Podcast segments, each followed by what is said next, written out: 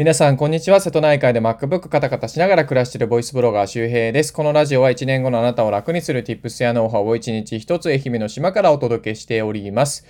おはようございます。えー、3月も5日ですね。えー、3月初めての金曜日になるのかな。えー、週末でございますね。ちょっと、え、瀬戸内海はしとしと、え、雨が降っておりますけども、やっぱこう、もう春の雨っていう感じですね。ちょっとまだね、花冷え。するような気温ですけどね、えー、まあ本当にこう季節が変わってきたなということを、え日々感じながらね、えー、こうやってなんか配信ができるのもね、いい暮らしだななんてことを思います。はい。で、えー、今日のお話は何かというと、実は下手な話し方3選という話をします。あのー、まあ、このね、音声配信をする人が結構今増えてきて、えー、いろんなね、え有名なブロガー、ブロガーさんや YouTuber さんもね、えもちろん参入してきてますけど、実は YouTube でベラベラベラベラ喋ってるとか、ブログでペチャペチャペチャペチャ、ペチャペチャ ね、あのね、あのかっこよくね、え筆を走らせてる人もですね、え音声配信、マイクに向かった瞬間に、実はね、声が震えながら、ね、声を震わせ、震わせながら撮ってる人もね、えー、いたりするんですね。そう、えー、音声配信って実は難しいんです。まあ、話すスキルっていうのはすごくね、えー、これはなかなか鍛えにくいスキルだったりするんですけども、これが、えー、実はですね、あの、自分は話が上手いと思っていても、相手に全く伝わってない話し方や、あの人話のよくよくわかんない人だよねって思われてると、これほど辛いことはないです。だから、えー、皆さんが一般的に思ってる話の上手いね、えー、話し方、ね、あると思うんですけど、実はそれって下手なこともあるんだよっていう話をね、今日はしたいと思います。なので、話し方を鍛える前に、えー、また今ね、音声配信を頑張ってる人も、え、実はやってしまっている下手な話し方があるので、えそれを3つまとめております。えー、ぜひ参考にしてみてください。え3つ先に言っておくとですね、実は下手な話し方3選1つ目、専門用語で話すということですね。え2つ目、間がない。間がない。です。えー、3つ目、長いですね。はい。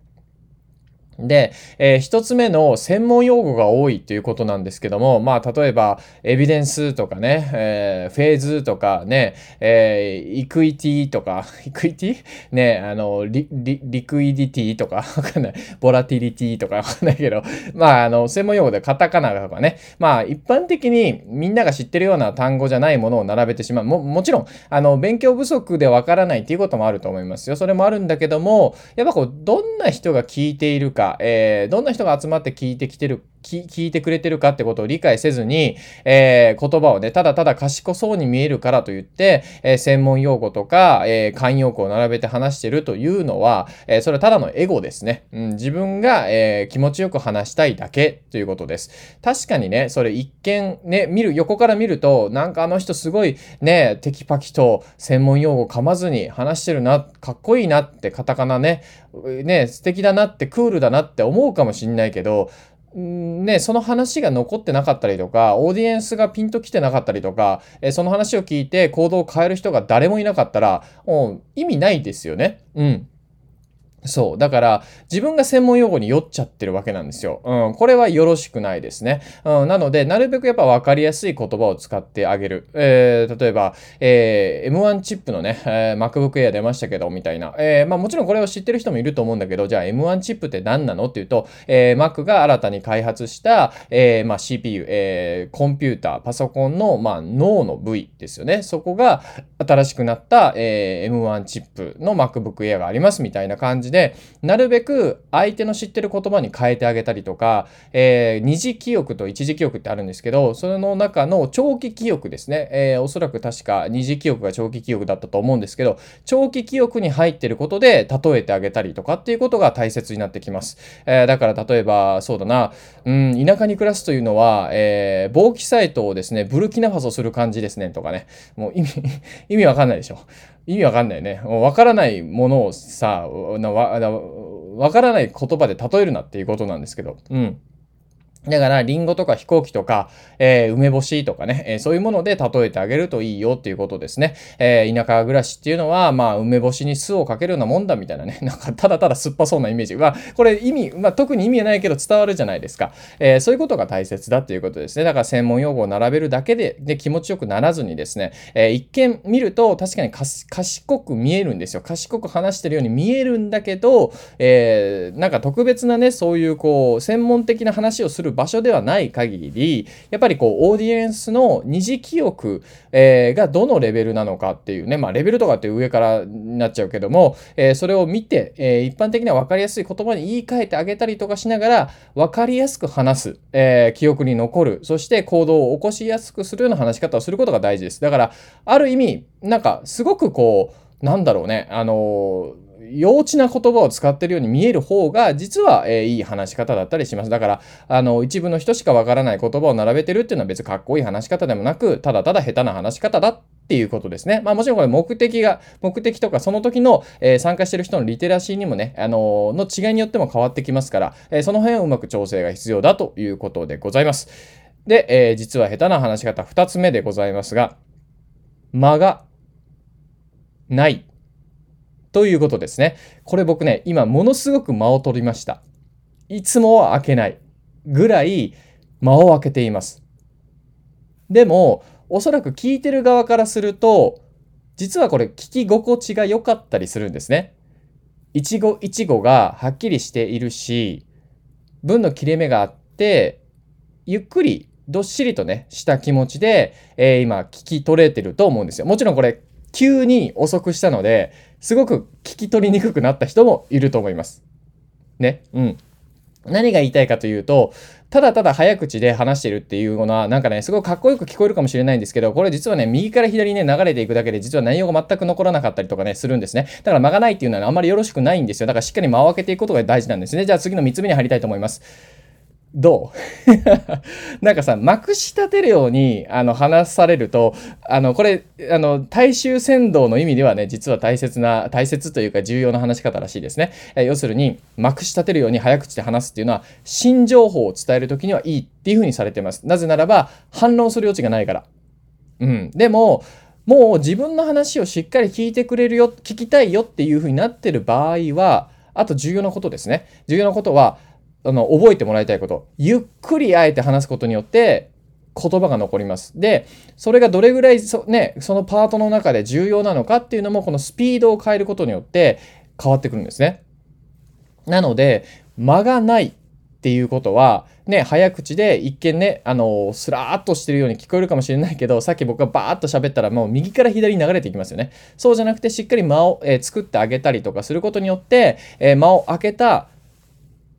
次の言葉にですね、箔がつくというか、なんかね、あの、目立つようにもできるんですよね。だから声っていうのは何かこう、太字にすることをできないし、鍵括弧をつけることはできないんだけども、えー、このトーンとかスピードとか間をコントロールすることによって、その鍵括弧をつけたりとか、ブログで言うと、ね、見出しの2だったり、見出しの3にね、えー、してあげることができるということです。はい。えー、ちょっとね、このスピードを変えたから、ここのところがすごくこんがらがった人もいるかもしれないが、間がある、ないだけで、こんだけ理解度が変わるっていうことですね。はい。で、3つ目いきますね。長い。うん。なんか長く話してると、すごくかっこよく見えるし、すごく賢く見えるんですけど、長く話す人っていうのは、あんまり優秀な証拠ではございません。えー、さっき言った専門用語のところもそうなんですけど、やっぱりね、えー、小学生とか中学生に話してる体で話してあげた方がいいですね。えー、それは別に聞いてる人をバカにしてる意味ではなくて、えー、わかりやすい言葉に変えてあげることもそうだし、長い話ってやっぱね、聞く側がね、集中力が持たないんですよ。あの、あなた自身、これを聞いてるあなた自身も、もちょっと今ね、多分これ今8分、9分聞いてますけど、どっか気が抜けてたでしょ覚えてないとこあるでしょああ、何言ってたかわかんない。ちょっと戻ったっていう人も多分いると思うんですよ。うん。それぐらい、10分、たった10分だけでも集中力って、あのー、続きません。校長先生の話聞けなかったでしょあの、小学校の時とか中学校の時とか。あれと一緒なんですよ。だから、短く伝えてあげる。ことが大事っていうことですね。短くする方がより難しいんですよ。えー、ブログとかもそうです。やっぱりブログ1記事書くよりもツイッターで短く140で伝える方がすごく難しいです。1000字、2000字、3000字使っていいんだったらいくらでもね、言葉を並べられるんだけども、140字って言われるとすごく難しくなってくるんですよ。それと同じで、あの、長く話せば話すほど賢く見える。いい話し方ではなく、なるべく短くコンパクトに出してあげるのも、実は相手目線なんですね。だって、短い時間で理解できるわけですから、集中力も続きやすいし、覚えてもらいやすいし、行動しやすいということです。まあ、人が動いてもらうような話し方をするが一番いいということですね。えー、というわけで、下手な話し方3選ということで、ぜひ参考にしてみてください。はい、えー。というわけで今日は実は下手な話し方3選ということをね、話してきました。えー、まとめるとですね、一つ目、専門用語で、えー、ばかり使って話す。えー、これ分かりやすい言葉。相手の脳にある言葉で話してあげましょうということですね。二つ目、間がない。間がないというのは、ダーッと流れてしまって、早口でバーって話の切れ目もわからず、相手に考える余地を与えないんですね。えー、それはもちろんそのさっき言った新情報で反論されたくない時にまくし立ててもいいかもしれません。裁判所でね、えー、検察官が弁護士の答弁に対して、いや、こうだろ、こうだろってね、まくし立ててもいいかもしれません。でも、えー、そんな場面あんまりないですよね。うん、どちらかというと、えー、対談なり、ね、定談なり、何でもいいですけども、やっぱりお互いの情報を交換して、えー、さらなるシナジーをね、え生むという、えー、まあ、話し方、えー、場作りのためにおそらく話すと思うんですけども、えー、そういう場合にはしっかり間を作ってあげて、特にクラブハウスとかそうですね、間がないとね、どこで入っていいかわかんないんですよ。だからあえて、え怖いけども間を空けてあげる。3秒ぐらい上げてもいいですよ。あの、放送事故は確か8秒か9秒ですよね。はい。えー、今のでも3秒ぐらい空いてます。でも、僕はめちゃくちゃ長く感じました。でもこれ聞いてる人からすると、そんなに長く感じてないんですよ。これが面白いから、ぜひね、自分でね、ちょっと測りながらね、話してみるといいですよ。あの、僕今、あの、MacBook Pro とかでね、えー、これ波形、あの、音の波形を見ながらね、話してるんで、それをピタッとね、止まるんですよね。その止まった長さとかでなんとなく感じるっていうのもいいかもしれないですね。あとはまあ自分の感覚として、入れてみるとかね。もう無駄な間、無駄な間ですね。まあ間がないっていうのは良くないよっていうことですね。えー、三つ目、えー、長い。ということですね。えー、やっぱ短くコンパクトにまとめてあげることが大事。相手を迷わせない話し方ですね。えー、人の集中力ってのは本当長く続かないですから、あなたの話を一生懸命100%集中して聞いてる人はいません。えー、これを聞いてる今この瞬間もあなたは何を考えていますか？今日の晩ご飯のおかずとか、ね、好きな人から LINE が返ってこないとか、えー、ね、既読になってるけどもう一回送った方がいいのかとかね、えー、あとはなんかこう、ディファいじった方がいいのかわかんない。なんかアルパカとかなんかパンケーキていう人が言ってるけど、えー、まずビットコインから買っていいのかわかんないとかね。まあそういう人は池谷さんのメルマガチェックしたらいいと思いますけどもね。えー、これスポンサーになってますけど、はい。どういうスポンサーの紹介の仕方やねんって感じですけどね。そう。まあ、あれこれあれこれ話したりとか、えー、長くなったりすると、結局人ってね、あの、あなたの、あの、話に100%集中力使ってくれてるわけじゃないですから、うん、あの、シマウマとかも一緒ですよ。あの、シマウマが水辺に行ってね、水飲むのにめちゃくちゃ集中しすぎてたら、後ろから来るライオンにね、パクってやられちゃいますからね。だから集中力っていうのはね、すぐ途切れるようになってるわけなんですね。まあだからその修正もしっかり理解してあげて、短くまとめてあげる。そして多分聞いてないだろうなと思って何回もまとめを入れてあげることがね、音声配信では結構コツだったりします。えー、今日の実は下手な話し方3選皆さん覚えてますか ?3 つ。もう言いませんよ。皆さん振り返って、ちゃんと戻して3選見つけてください。もう言いませんから僕。とか言いながら言うんでしょ？って思ったでしょ？言わ、言わないよ。みたいなねで、こうやってこうやって引っ張っとって言うといいんですけどね。まあ言わないんですけどね。はい。はい。何でした？覚えてますか？言えました ?3 つ。1つ目が、専門用語を多用しない。まあ多く使わないということですね。ちゃんと説明してあげる。2つ目、間がない。しっかり間を空けてあげることも、えー、相手目線になるよということです。3つ目、長い、えー、短くまとめる方が実は難しいということですね。はい。専門用語、間がない、長い。これ僕ね、4、5回まとめてます。でも、4、5回まとめても、おそらく聞いてる皆さんからすると、もう一回ぐらいまとめてほしいんですよ 実はね、ほんとながら劇っていうのはほんと流れていくので、これぐらいまとめてあげるとね、まとめを何回もくどいぐらいに入れてあげるといいですね。うん。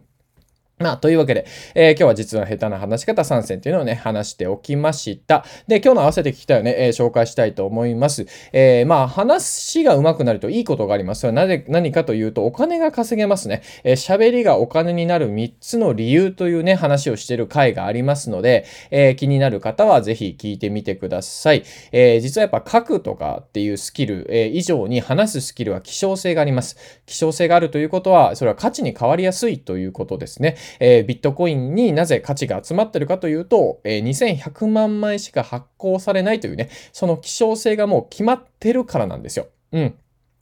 はい。えー、金と同じですね。金の埋蔵量が世界に、えー、の20の埋蔵量が、えー、25メートルプール1杯分しかないと言われてるから金にも希少性があり価値が集まってるということですね。はい。えー、なので喋れる人っていうのも希少性があります。皆さんの周りをね、ちょっと見渡してみてほしいんですけど、なんかすごくわかりやすく話せる人って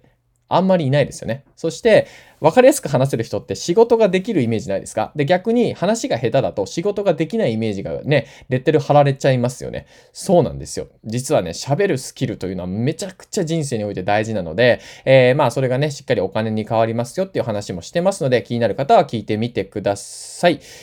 はい、えー、そんな感じで。あとね、あの、ゼロから音声配信を始める方法とかは、あの、僕のプロフィールページ、 Voicy のプロフィールページに行けばあると思うので、えー、音声配信、まあまあ、要するに結局、まあ、あの、下手な話し方をじゃあうまくしたいっていうのであれば、まあ今日言ったポイントを大切にしていくこともそうなんだけど、数をやらないといけないので、まあ音声配信をね、しながら鍛えていくっていうのはいいと思いますよ。最初はめちゃくちゃ自分の下手な喋り方にね、もう絶望すると思います。まあそんなもんです。あの、自分の嫌い、あの、声が嫌いという人も多いしね。でもだんだんね、ほんと頑張っていくと自分の声も好きになるし、し自分の話し方も好きになるし、えー、誰よりもあなたのラジオをあなたが聞くようになると思います。そうなればもう勝ちですね。僕も自分のラジオ一番聞いてます。気持ち悪いけどね、でも本当本当に、ハーチューさんとか池谷さんとかチキリンさんもみんなそうらしいですよ。面白いですよね。はい。なので、音声配信頑張りたい人は、まあ、その音声配信のやり方とかもね、えー、よかったら見てみてください。えー、という感じで金曜日でございますが、皆さんもね、えー、鼻筋、えー、気をつけて、えー、行って帰って、えー、体調と気をつけてください。また次回お会いしましょう。バイバーイ。さい。